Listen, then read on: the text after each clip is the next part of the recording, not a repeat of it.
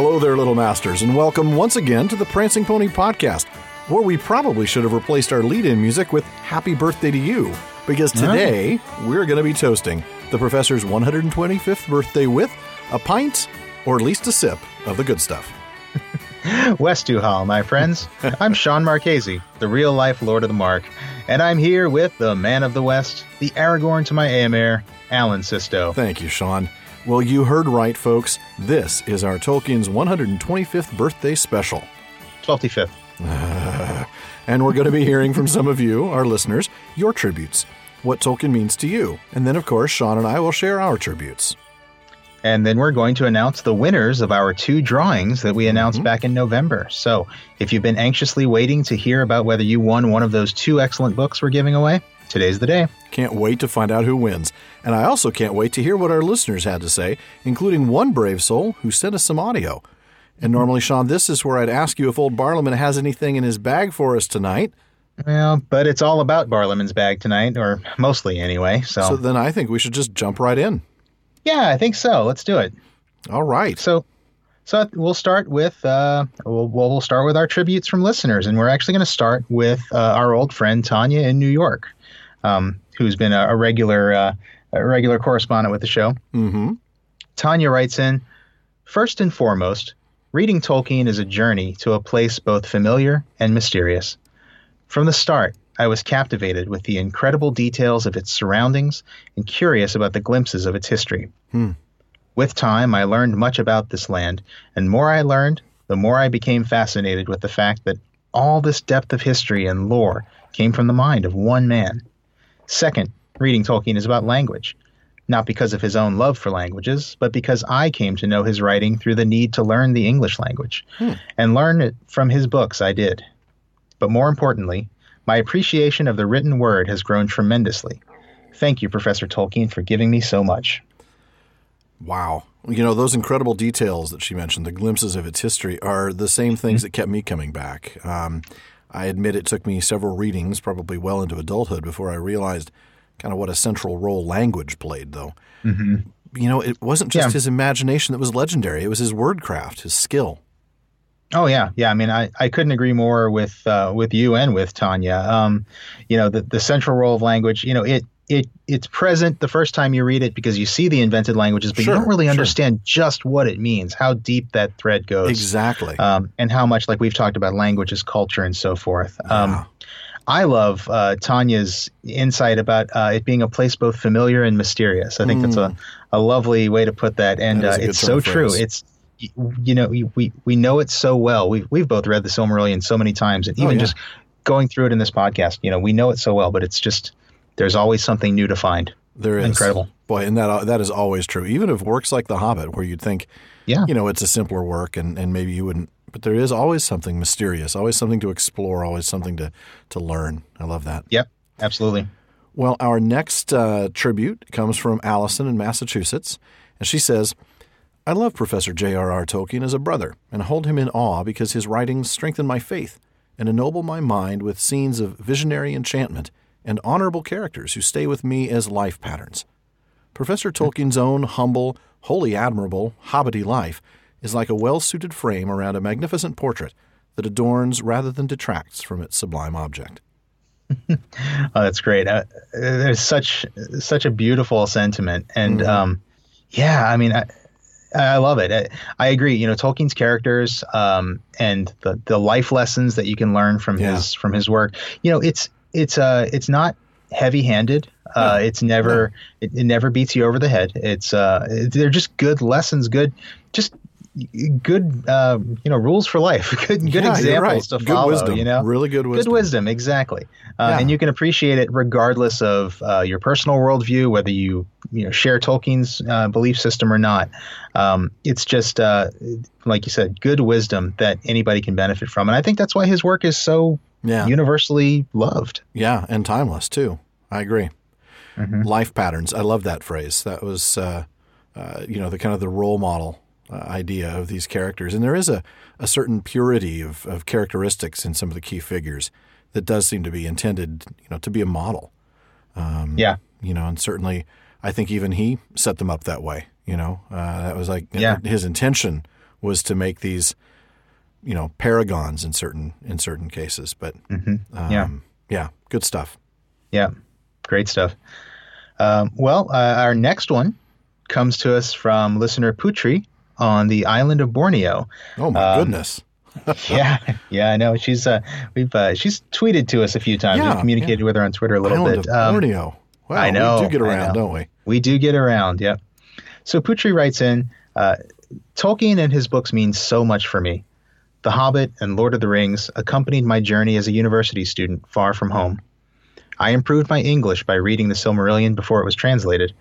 It took me one year to finish it, but it was worth the effort, and my reading comprehension significantly improved. Hmm. Tolkien also taught me that when everything is at stake, small people can make the difference, as long as they make that right choice. That understanding helped me make the best choices at some of the most difficult times in my life. Hmm. I can say that after my parents, Tolkien's books and his thoughts have sh- helped shaping my mind, and I've never been so grateful about the existence of an author. You know, we have a second listener whose skill at reading and understanding the English language was helped along by Tolkien's works. I noticed that, yeah. Yeah. You know, sometimes I wonder if, if those of us who speak English natively uh, don't take certain things in his works for granted. You know, I mean, I think somebody who's studying it from that outside perspective has to study it so much more carefully. I wonder if. Yeah. we miss things that we wouldn't They miss really- otherwise. They probably really have to pay attention to the way he phrases things. That Yeah. they probably have to be acutely aware of the difference between the way Tolkien writes and the way other writers write. Oh, yeah. absolutely. Yeah. um, it's I I am often a little bit jealous of of some of our uh, some of my friends and some of our listeners who who approached uh, Tolkien from uh, a language other than English or you know used Yeah. it to learn English. I agree. Um, and, and I also love you know her her insight about um, you know teaching her you know to make the right choice and Yeah. um, how small people can make the difference and um, making the best choices at difficult times. Um, You know, it always Uh, seems like, like that choice. You know, I was I was thinking about this when I read this that uh, that that choice isn't it often between hope and despair. You know, we've come back to that Yeah, so many times, yeah. and it always seems like it's hope in the face of despair. You know, certain doom, or what you know, nigh upon certain doom, but you're going to hold to hope anyway. yeah, You know, I think of that moment Yeah. of Sam, you know, Right. looking up at the stars and still having hope and realizing Yeah. that this is temporary. I think Yeah. so often that's that's really the thing for us. You know, that's the wisdom that we can follow. That we just we just have to hope. You know? Yeah. Or even somebody like Theoden, you know, marching into uh, into battle, even though yeah, he knows that um, you know he's not going to come back from it, but he knows it's the right thing to do, and he makes such an end. Oh, Um, yes, he does. And uh, you know, it just in our in our last episode we talked a little bit about you know how kids sort of change your perspective on the passage of time, and um, I don't know, it, Yeah, it- they do. it's just it's just one of those things, you know, you you you do the right things for the right reasons, and Yeah. and I love that that Tolkien you know has these lessons in his work, but it's it's not pedantic. Yeah, it's not right. it's not moralizing. It's Yeah, just he's never on his soapbox. no, no, never. It's just it's just inspiring. It Really Um, is. So uh, yeah, thank you for that one, Putri. That's a great one. Well, our next one comes to us from Maya in Michigan. She says, Many people love Tolkien for the escapism, the beautiful story and characters, the grand mythology, etc. I love these things too, but my deepest love is from another source. The most meaningful part of the legendarium for me is the fundamentally Catholic and religious and, uh, nature of the legendarium, and she's quoting from letter 142 there. It helps me make sense of my world and makes me love Christianity more, as well as deeply affecting my beliefs as a Christian. Because of this, some of my favorite of Tolkien's writings are unpublished Tale of Adanel, Second Prophecy of Mandos. And even though Tolkien considered leaving these things out, to me they're headcanon and profoundly meaningful to me. This is why the writings of Professor Tolkien mean so much to me. Yeah. I, I had to look up this word headcanon. Yeah, that was that was a new one on me. I guess pretty much means, my uh, own self uh, self defined canon. Yeah, like your own personal interpretation, basically, Okay. like what what you define as being canon, um, in in, in your personal uh, approach to the work. So it's a Um, subjective, yeah, yeah, yeah, individualized. exactly. Okay. Yeah, but but I think um, I think you know what she's speaking about here uh, sounds a lot to me like you know Tolkien's desire to create uh, works that have applicability, Right. as opposed to a particular interpretation. You know, not forcing allegory. Right, right. Um, and uh, and so I, I, kind of like the fact that she's you know she's kind of put that in her own words. Mm-hmm. Um, and again, you know, we see this uh, this power of, of Tolkien to uh, connect with people on a spiritual uh, spir- spiritual level. You Yeah. know, um, Absolutely. and uh, and again, I think that's something that even as a person who doesn't come to it from that perspective, I, I see it there, and um, yeah. it's uh it's it's just great, you know. And, and again, it's great that we can all bring our own kind of things to it. That's true. Well, you know, and I, I, I share some of this appreciation specifically myself. I mean, I have to say it wasn't until I studied Tolkien personally, that is, studied, you know, read his biography, learned more about him, that I understood his motivation in, in creating his works to be compatible with, but not explicitly represented, uh, representative of Christianity. Um, but even before then, I, I had found certain um, of his truths, that is, some of the things that he'd set in his universe to be true, to echo with my own understanding of the universe, the idea of a of an uncreated creator, a, an, an eternally existent um, creative power that's sovereign and omnipotent and able to make good from evil and that sort of thing. Um, And those those resonated with me even before I knew that he was coming at it from that perspective. Um, obviously, finding that out, you know, kind of helped me see some more things. I think, but like you said, you don't have to come from that perspective to appreciate what he says. Um, you know that that you can come at it from an entirely different faith system or no faith system at all, uh, and still find his work to be, you know, completely applicable. And that's the key Right. word, like you said. It's not allegorical; it's applicable. Right. And uh, yeah, definitely good stuff. Well, thanks, Maya. Yep. Good one. All right. Uh, well, moving on, uh, we've got one that comes to us from Tara in Maryland. Um, Tara writes in From the time I first celebrated Bilbo's 111st birthday in my freshman year at college, the professor's writing has set deep hooks in my soul. Hmm. I went on from The Lord of the Rings to The Hobbit, The Silmarillion, and more. His subcreation is filled with deep joy and deep sorrow, and Tolkien has gotten me through good times and bad. Seldom does a day pass that I am not breathing deep of the world he created. Uh, happy birthday, Professor. deep joy and deep sorrow indeed. Yeah. There's nothing shallow about his works, you know. Um, it's one of the reasons I think we've had such a great time doing this podcast is there is that deep joy and that deep sorrow. These are Oh, absolutely. are yeah. genuine. You know, they really it speaks to your heart.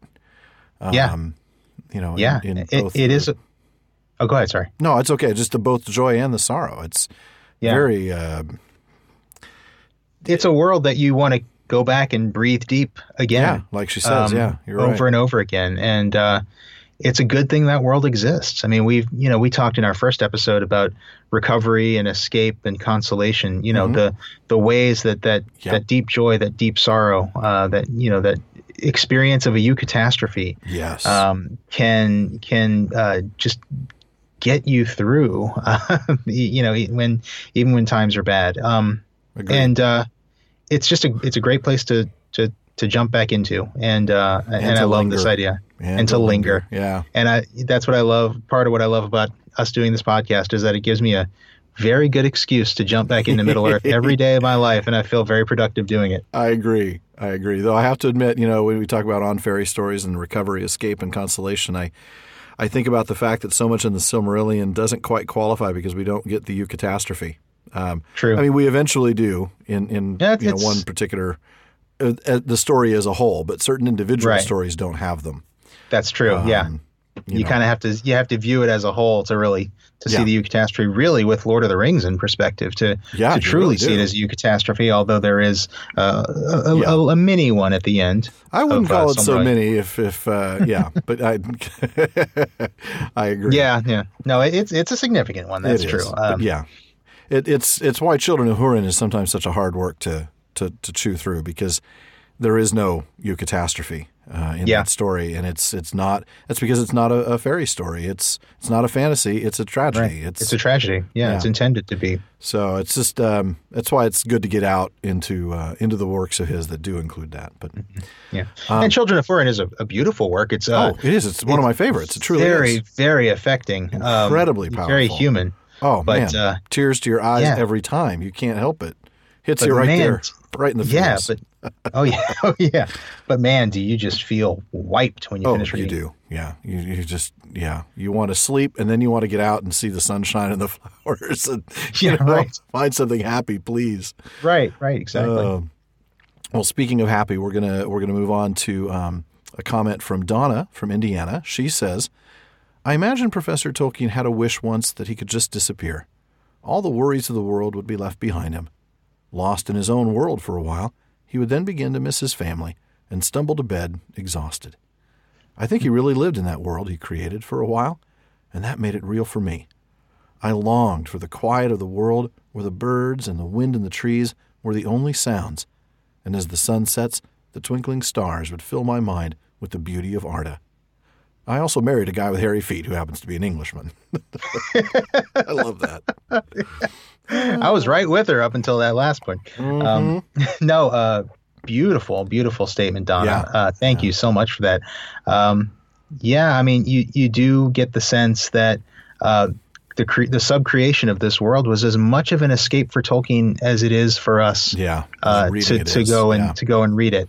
I and agree. um, and it, you know he he talks about the you know sort of the the the poor English mythology and some of the Mhm. some of the the things that he was hoping to fix with uh, his legendarium and um, I hope he felt like he got there. I know he didn't quite get to where he wanted to be in his life, but I, I hope he kind of felt like he got somewhere um, and that he got some of that escape. Um, but I, but I I- so, anyway, I hope I, I, I do too. I Yeah. I read Leaf by Niggle sometimes, and I wonder does he you know I, I hope he knows now what an amazing work he did yeah, and that As- all that niggling was worth it. as all yeah, as Niggle eventually you know Yeah. found. yeah. Um, I loved her description of escape. I mean, I don't even know that she necessarily defined it as that, but that really is escape. I mean, you know, if we're looking at Oh, yeah. recovery and escape and consolation, uh, that's that's totally what that is, and it, it fits perfectly with uh, Tolkien's own version of it in On Fairy Stories. I, well, except for marrying the guy with hairy feet, though. I really, you know, have to Yeah. no, there's nothing in No, On no. Fairy Stories about that. no, there's, there's no consolation from either. Uh, so you've got the next one, right? I do, yeah. So the next one comes to us from Bethany in Oklahoma. And Bethany actually submitted her comments in verse. Oh, I Um, love that. Yeah, she wrote a poem for us. So I'm going to do my best to do this justice. Um, apologies in advance, Bethany. Um, she writes A world that calls to a part of me I didn't know existed. Grief of the darkest kind combined with beauty that shatters me. Hmm. In eucatastrophe, I see what heaven must feel like. The deepest yen of my soul shall be met, for the crownless shall be king. Oh wow. I love the idea of sending thoughts in verse, by the way. Oh, I yeah. thought that was Oh. awesome. Very Yeah, Tolkien-esque, actually. Great. Very, great, Um, great stuff there. She mentions this dark grief and shattering beauty. Really Mm. beautiful turn of phrase. It makes me think of that deep joy and deep sorrow that uh, I think it was Tara that mentioned that. It's Okay, yeah. you know one of the hallmarks of Tolkien's work is that richness of every single emotion, um, and I really like how she captured that here, and just in a single line. Um, Mm-hmm. But I'll tell you, I, I really love the part about the eucatastrophe. I Yeah, yeah. I'm not sure where she's going with that, but you know, I I can't when I see th- when I see stuff like I see what heaven must feel like. I think about the crownless becoming king. I cannot help but think about uh, you know how Tolkien felt about the Christian story and how that you know and how that's the ultimate eucatastrophe. Um, you know, and the idea that that, that Christ, who had a, a crown of thorns, who you know who didn't get to wear a crown, who was a king without a crown, will indeed be king.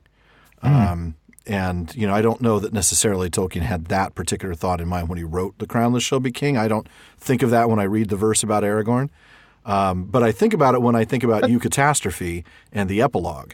Um, I say epilogue, I mean the Sure. epilogue to On Fairy Uh, Stories. to, it's on fairy stories, yeah. where that's really the only spot where he gets super explicit about his faith. Right. Um, well, there is certainly something restorative about Aragorn's character. I mean, Oh, there, yeah, you know, there, there are there are shades of that. You know, oh that yeah, sort of there are. That term Christ figure is such a cliche. I don't want to use it. It I is. just did, but um, you know, there there are, there are shades of that there. Of course. Um, you know, again, all without forcing that interpretation. It's he's a restorative king figure. Yeah, exactly. Right, exactly. Um, but uh, no, I think that's a perfectly reasonable and and, and uh, Yeah. perfectly beautiful reading of that. And um, It even makes Yeah. me think of that part in Mythopoeia. There's a part about the description of what, what things would be like in heaven, you know, at the end of days uh, when we're all little sinless. little flames on their And, heads. Yeah, the little flames on their heads, and Yeah. that we'll still make, you know, that we will still make because we're still made in the image of a maker. Mm-hmm. Um, and and what that would be like. I definitely well worth revisiting. You know, if you if you just joined the podcast, for instance, and you haven't gone back to uh, episodes one and two where we talked about on fairy stories and Mythopoeia, well worth doing. Well worth going back to those. Definitely, um, yeah. And reading. I mean, it, it informs so much of oh, what so we much. talk about on this podcast. Yeah. Um, that uh, yeah, I would definitely say if anybody's uh, if anybody's just picking us up for the first time or has picked us up along the way, definitely go back and listen to our first episode um, and read on fairy stories. Yeah, Zero, well, uh, 001 and 002, those are the because mm-hmm. uh, two is Mythopoeia, right? Um, and the two of those combined really, I think, set the tone. But um, definitely, we're a little rough. Please forgive us. we've got we've gotten better. We we've we've gotten better. Um, oh goodness! Yeah, so yeah. Your thoughts yeah, so on be, this one? Be patient. Be patient yeah. with those first few episodes. Um, no, I think uh, I think I've said it. Um, yeah. I think it's uh, it's beautiful verse. Oh, uh, I love the fact that you. Thank you, Bethany. Um, Very vivid. That uh, I, I, know that probably took a, a, little bravery to to submit your thoughts in verse to this, but uh, well done. Um, yeah. I really like it. Huzzah! Huzzah! Aglario. Aglario. Better, much better. I like to say. I like to say. Uh, our, our last written one comes to us from Jeremiah uh, in the UK. He says, 14 years ago, uh, of course, he's from the UK, so he, 14 years ago, when the internet. No, I'm just kidding. As you'll find out, he's not uh, he's not from there originally. Not, that's right. Yeah. 14 years ago, when the internet was far younger and meeting people online wasn't nearly so common as it is now, I met a girl on a book forum, and we began talking Tolkien. We hit it off and became friends. Of course, we discussed all matter of other topics, and we soon realized we shared many interests and beliefs about 42, life, the universe, and everything. There's your Douglas Adams reference. There's your Douglas Adams reference. Another we got brilliant... Monty Python and Douglas Adams in just isn't that awesome? Space of a couple minutes. One problem: she's in the UK, I'm in America. What to do? Mm-hmm. We started a 3,500 mile relationship. After a few years of back and forth flights across the ocean, we finally realized the only solution. I moved. We've now been married 10 years and have a beautiful eight year old daughter. J.R.R. Tolkien quite literally changed my entire life. Oh, this one literally brought uh, tears to my eyes. Yeah. Um, that is beautiful. Thank you, Jeremiah. Um, congratulations. 10 years too late, I guess, since you've been married 10 years. Uh, congratulations, anyway, on finding that special someone uh, and on your beautiful eight year old daughter. Yeah. Um, uh, wow. I mean, just um, the impact that uh, that Tolkien has had on people's lives. Yeah. And you know, when I'll talk a little bit about this uh, when I get to my tribute, which is right. just this um, this sense of um, sense of community. I think that we all have as yeah. as Tolkien. I was thinking the same Tolkien readers. It's and uh, I'm it's sure great. this isn't the only story like this. I, I'm I'm certain, though I don't Mm. know anybody. You know, I, I I can't say with certainty, but I would be willing to bet that this isn't the only couple that have found themselves, you know, moving overseas uh, because they, they fell in love with somebody over a, a shared common Yeah. interest in Tolkien. Yeah. Whether it was the books or the or the movies, but um, yeah, I I think it's neat. I uh, I love that. It's a, it's a very heartwarming story, and Mhm. uh, it was really really cool uh, that Jeremiah shared that with us. And I just want to thank him for uh, for for sending that in, and and again a belated congratulations. yes, definitely. Thank you so much for sharing that one, Jeremiah. That was uh, that was a real treat. yep. Um, and I think I get to introduce our next one, Yes. actually our last listener submission. Um, I can't really read the next one because it's an audio submission. Yay! So we, we did give everybody the option to send us text for us to read or audio uh, to, to to play, and uh, this one person. Uh, this one person submitted an audio. So kudos to our bravest listener, Joan from Pennsylvania, as she shares her thoughts. Hi, I'm Joan from Pennsylvania. I was introduced to Tolkien by Peter Jackson's Lord of the Rings films, which made me want to read the books. And I'm glad I did because the books have so much more depth than the films. I was hooked. In school, I viewed reading as a chore because of homework and book reports. I stopped reading for fun. After reading The Lord of the Rings, I read for fun again.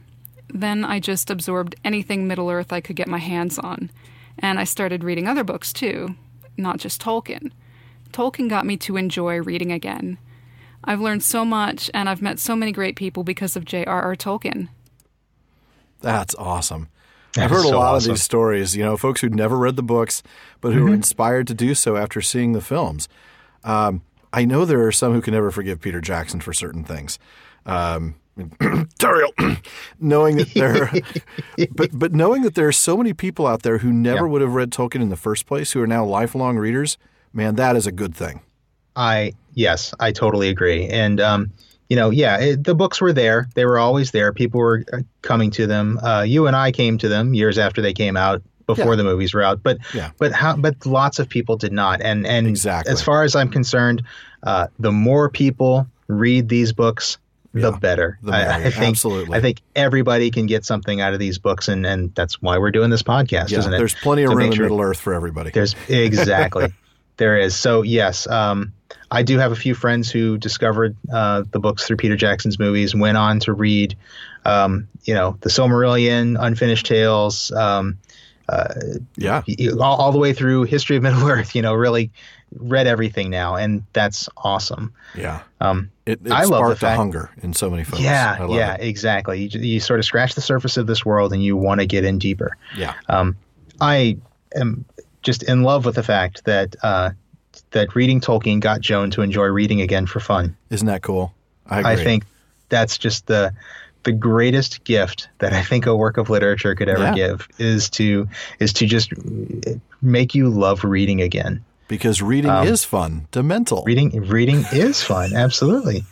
you Yeah. missed it. Reading is fun to what? Reading is fundamental. You know, do you remember this, that uh, public service campaign? Yes, yes. Reading is I fundamental. Fundamental. That's right. I, yeah, I that, that went right past me. Doom, Um, da-doom. Yeah, man. Uh, just wow. But yeah, I Um, agree. Reading is so much fun. mhm. It takes you. I mean, you can you can truly visit other worlds in a way that you can't in any other form of of media. I mean, even film, because you're you're still limited to the vision of the director. With a book, you're not limited. You can go anywhere, Right. and and and do anything and see anything and and be anyone. Mm-hmm. It's it's a tremendous experience, and I'm so glad to know that you know another person has uh, gotten the the privilege of of finding that reading is fun again. Yep. I agree. Yeah, and also, you know, the the last little bit she she said about connecting her to people um, is just uh, really profound too. Again, I think uh, we've got a community of Tolkien fans. Um, there's uh, there's a lot of us, but there's not enough. No, I agree. I agree. and uh, well, I think we're both going to yeah. end up touching on that uh, in our individual so. tributes, aren't we? I think so. Speaking of Um, which, I guess that's where we are, huh? Yeah, I think so. I think uh, Yeah. we're going to take turns reading our own tributes here, and um, I, I'm, I'm going to let you go first. All right. Well, it, you know, as host of the podcast, um, not to mention digressors and people who've never told a long story short in our lives, uh, we're Nope. probably going to take a little longer than the 125 words that we asked you all to stick to for our tri- for your tributes. Of course, we're not eligible for the giveaways either, so take the bad with the good. um, my first discovery of Tolkien's work was uh, as a 10 year old boy. I was introduced to The Hobbit through the Rankin and Bass illustrated edition of the book. I didn't see the film. Uh, I mean, I eventually did when I was much, much older. Um, but I, I had that book. It was an illustrated version. Um, Okay. I still even have it, but you know the glue in the binding is gone, and I, pages just fly out. It's very sad. Um, I remember reading The Hobbit and loving the story itself. I have to be honest and say that it um, it didn't really stick with me at that point in my life. I, I probably because of my age and I was reading so many other things. I was reading a lot. I have to tell you, I was a big reader. Um, but it wasn't until I read The Fellowship of the Ring as a 14 year old that I was drawn into the depth of the world. That's when I finally started recognizing just what an amazing creation he'd come up with. I quickly devoured the trilogy, and I think I mentioned this uh, in our last episode. I set about to learning how to write dwarvish runes on my uh, Pee-Chee That's folder. right. on, Yeah, yeah. on my uh, on my Pee-Chee folders. I know that dates me too. Uh, yeah, they, you might have to explain that one. I don't. I don't. you remember the peach colored folders with the they had like illustrations of like somebody playing basketball or somebody you know sliding into a base. They had you know. Uh, I'll we'll post a picture of a Pee-Chee on our website. Nope. They were just simply, uh, you I know, was, I was I was a trapper kid in the '80s. so- trapper. Yeah, no, these were just cardboard or card stock, um, you know, notebooks. Um, you know, with the little pockets. The pockets were in the side so that they wouldn't fall out. Anyway, um, so yeah, I would write dwarvish runes on my Pee-Chee folders. great. That's great. Um, you know, I couldn't define it at the time. I mean, if you'd asked my 14 year old self, you know, what it was about this, I wouldn't have been able to tell you this, but it was the depth of reality within Tolkien's world that kept me entranced. You know, mm-hmm. it was that oh, yeah. that realization that every single thing fit and that nothing was included by accident. Um, I reread The Lord of the Rings once a year after that, every single year for nine to 30 years until we recently mm-hmm. had kids. Um, you know, I still read it, but I can't promise once a year anymore. Sometimes it's stretched out a little oh, bit yeah, more. Yeah. Uh, but, you know, whenever I do read it, I am just instantly transported to a, an incredibly real, truly believable place. Yep. My my intellect knows that this place doesn't exist and never has, but my heart believes otherwise. You know, I mean, oh, yeah. These characters and cultures, these these places, these languages, these events, they're as real as anything I've actually experienced. So, to me, I think Professor Tolkien's work means the exact things he spoke about in On Fairy Stories: recovery, escape, and consolation. Mm-hmm. Um, but it also means friendship. Uh, through my early years as a Tolkien reader, you know, I, I was pretty much by myself. I didn't have friends that were into this, or at least I didn't talk to any of my friends that were. I didn't know. But yeah. the, the release of the films changed all that. You know, it made it kind of popular, kind of cool. I mean, oh, yeah. obviously by that point I wasn't a young man anymore. But, you know, attending midnight showings with total strangers, but total strangers I could talk to for hours. Mm-hmm. Going to the OneRing.net Oscar parties and, and leaving every single one of those with new friends. Um, playing. Yeah, we, yeah. And I was at one of those. We were at one together. We, we just didn't know meet, it. We did not meet at that time. At the third one, the one for Return yeah, of the, the King. Return of the King, which yep. would have been uh, what 4 Mm-hmm. Yep. I, I think, think, so. February 04. Yeah. Yeah. My mm-hmm. goodness, that was yeah. man, a long time ago.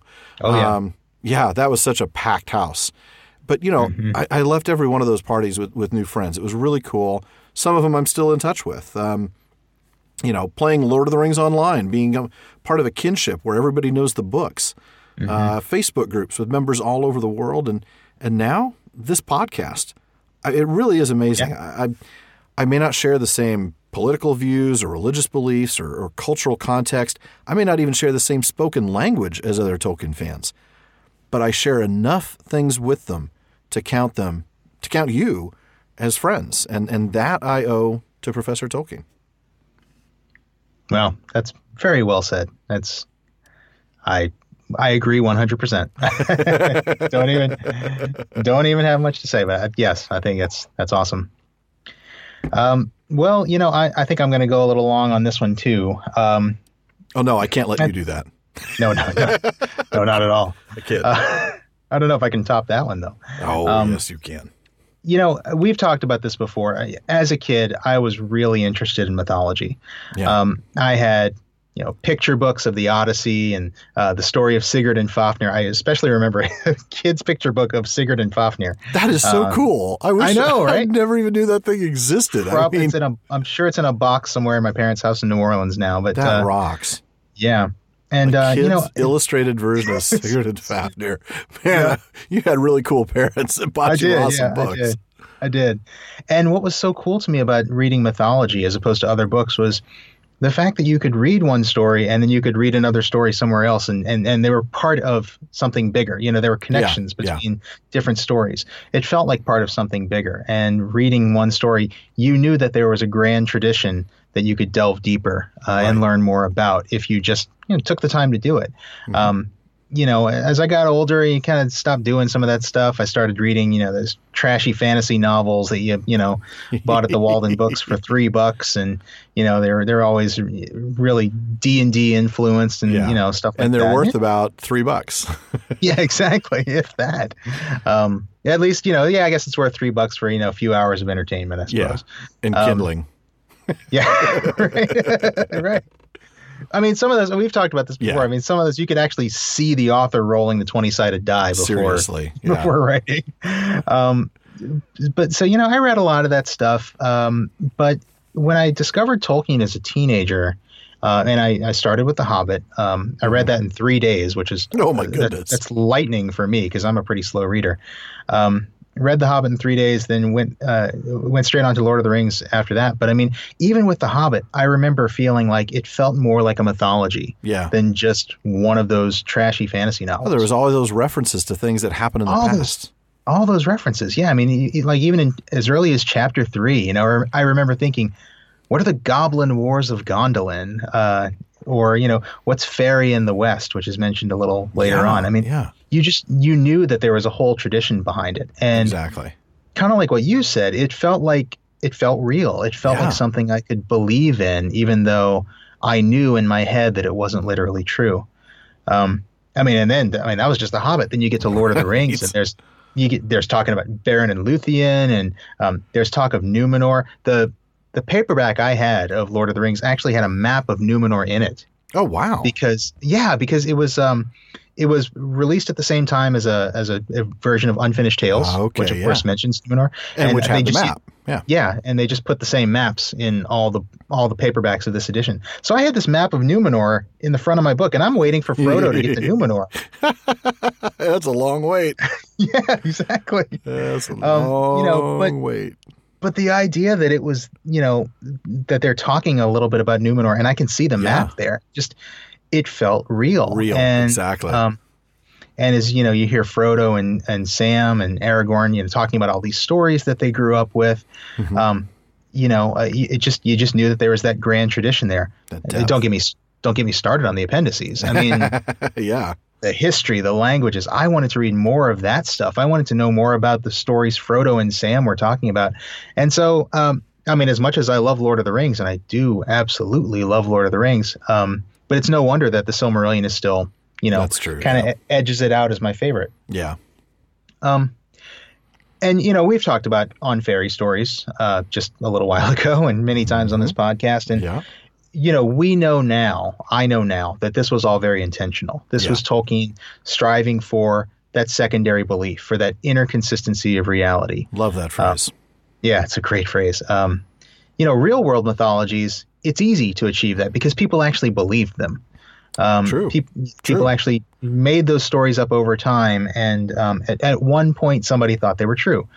Fiction doesn't always have that. Um, and while some fiction writers do achieve it, um, Tolkien did it the best, as far as I'm concerned. I mean, Yeah. his stories feel real, they feel like part of a tradition. And to me, uh, his mythology is every bit as real as the Odyssey or the story of Sigurd and Fafnir. You know, Mhm. it's which is to say, again, I know I, I know it didn't happen, but it feels like something that's part of a tradition, part of a culture that I Yeah. want to be a part of and that I want to share with others. Yeah.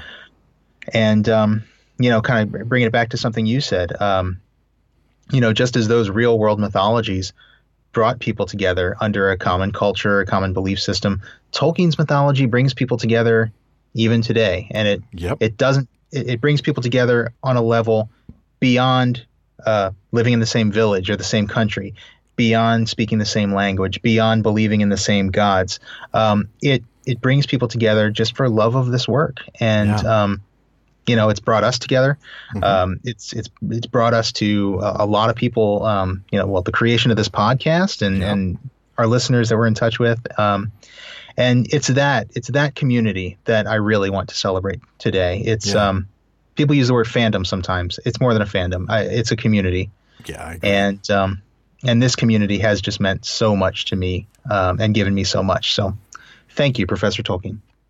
well said. I think I went way long on that one. That's all right. and now it's time for the traditional birthday toast. So if you haven't done this before, listen carefully. Uh, if you want to read more about it, you can find all of this at the Tolkien Society website. So that's at uh, www.tolkiensociety.org forward slash society forward slash events forward slash toast. And we'll put that link up on our website. Yep. So we'll be celebrating Tolkien's birthday with the formal toast, and here's how you can join us uh, at 9 p.m. your local time, or uh, I guess 2100 uh, for those who follow a 24-hour system. Um, at 9 p.m., simply stand, raise a glass of the beverage of your choice, alcoholic or non-alcoholic, doesn't matter, and say simply, "The Professor," and take a drink. Now, we happen to like the disclaimer on the Tolkien Society website, so we're going to borrow this one from them. Note that we do not condone drinking alcohol if it endangers the health or safety of the drinker or others or contravenes the law. So uh, if, if you're Well of said. age, Very well said. if you're of age, not driving a vehicle currently, Yes. and you're ready to join us, here we go. or if you're drinking a soda. Well, yeah. Martinelli's apple cider for me. There you go. oh, Um, yeah. So if you've got a le- legal beverage and you're ready to join us, here we go. All right. You ready, Alan? I am ready. You, Sean? Yep. Okay, here we go. One, two, three. The, professor. And now it's time for our drawings. Indeed, it is. Ah, tasty stuff. Ah. All right. Well, so the first drawing First we're going to be doing is our Barliman's Bag drawing. Um, so, uh, it's a reminder. Uh, uh, our first, excuse me, as a reminder, our first drawing is for everyone who's ever submitted a question to Barliman's Bag um, from within the United States. I'm sorry to the others, um, but we just uh, can't afford the shipping. due to shipping costs. It's we just can't. Yeah, um, we just can't for for folks outside of the United States. But um, the prize for this drawing is a copy of The Art of the Lord of the Rings, a beautifully curated collection of Tolkien's own artwork, edited by Wayne G. Hammond and Christina Scull. Uh, we'll make sure to include links to this book and the other one we're giving away for anybody who doesn't win but who might still be interested in buying it. All right. And the winner is.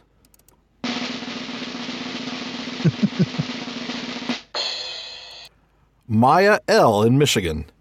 Congratulations, Maya. Congratulations, Maya. Yeah. Now, our next drawing is for those of you who submitted your thoughts about Tolkien in this episode. Uh, so, a much smaller number of people. Uh, Yes. But this prize is for a copy of the newly released facsimile first edition of The Hobbit.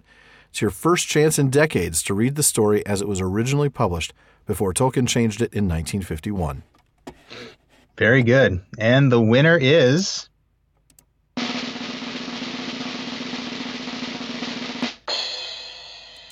Allison M. in Massachusetts. Congratulations, Allison. Congratulations, Allison. So, Maya, Allison, we will be reaching out to you by email to get your mailing addresses so that we can ship your books. Uh, thanks to everybody who entered, and thank you all for listening and participating in this tribute. We really enjoyed it. Yes, absolutely. And of course, thank you to Professor Tolkien and to the Tolkien estate for making all of this possible. And happy 25th birthday, Professor Tolkien. and Happy New Year to all of you. Have a wonderful 2017. Wow, Sean. Well, as much fun as this has been, I have to say, it wraps it up for another episode of the Prancing Pony podcast. Folks, we always appreciate you joining us, but want to offer a special thanks for tuning in today on this special day to celebrate Professor Tolkien's 125th birthday.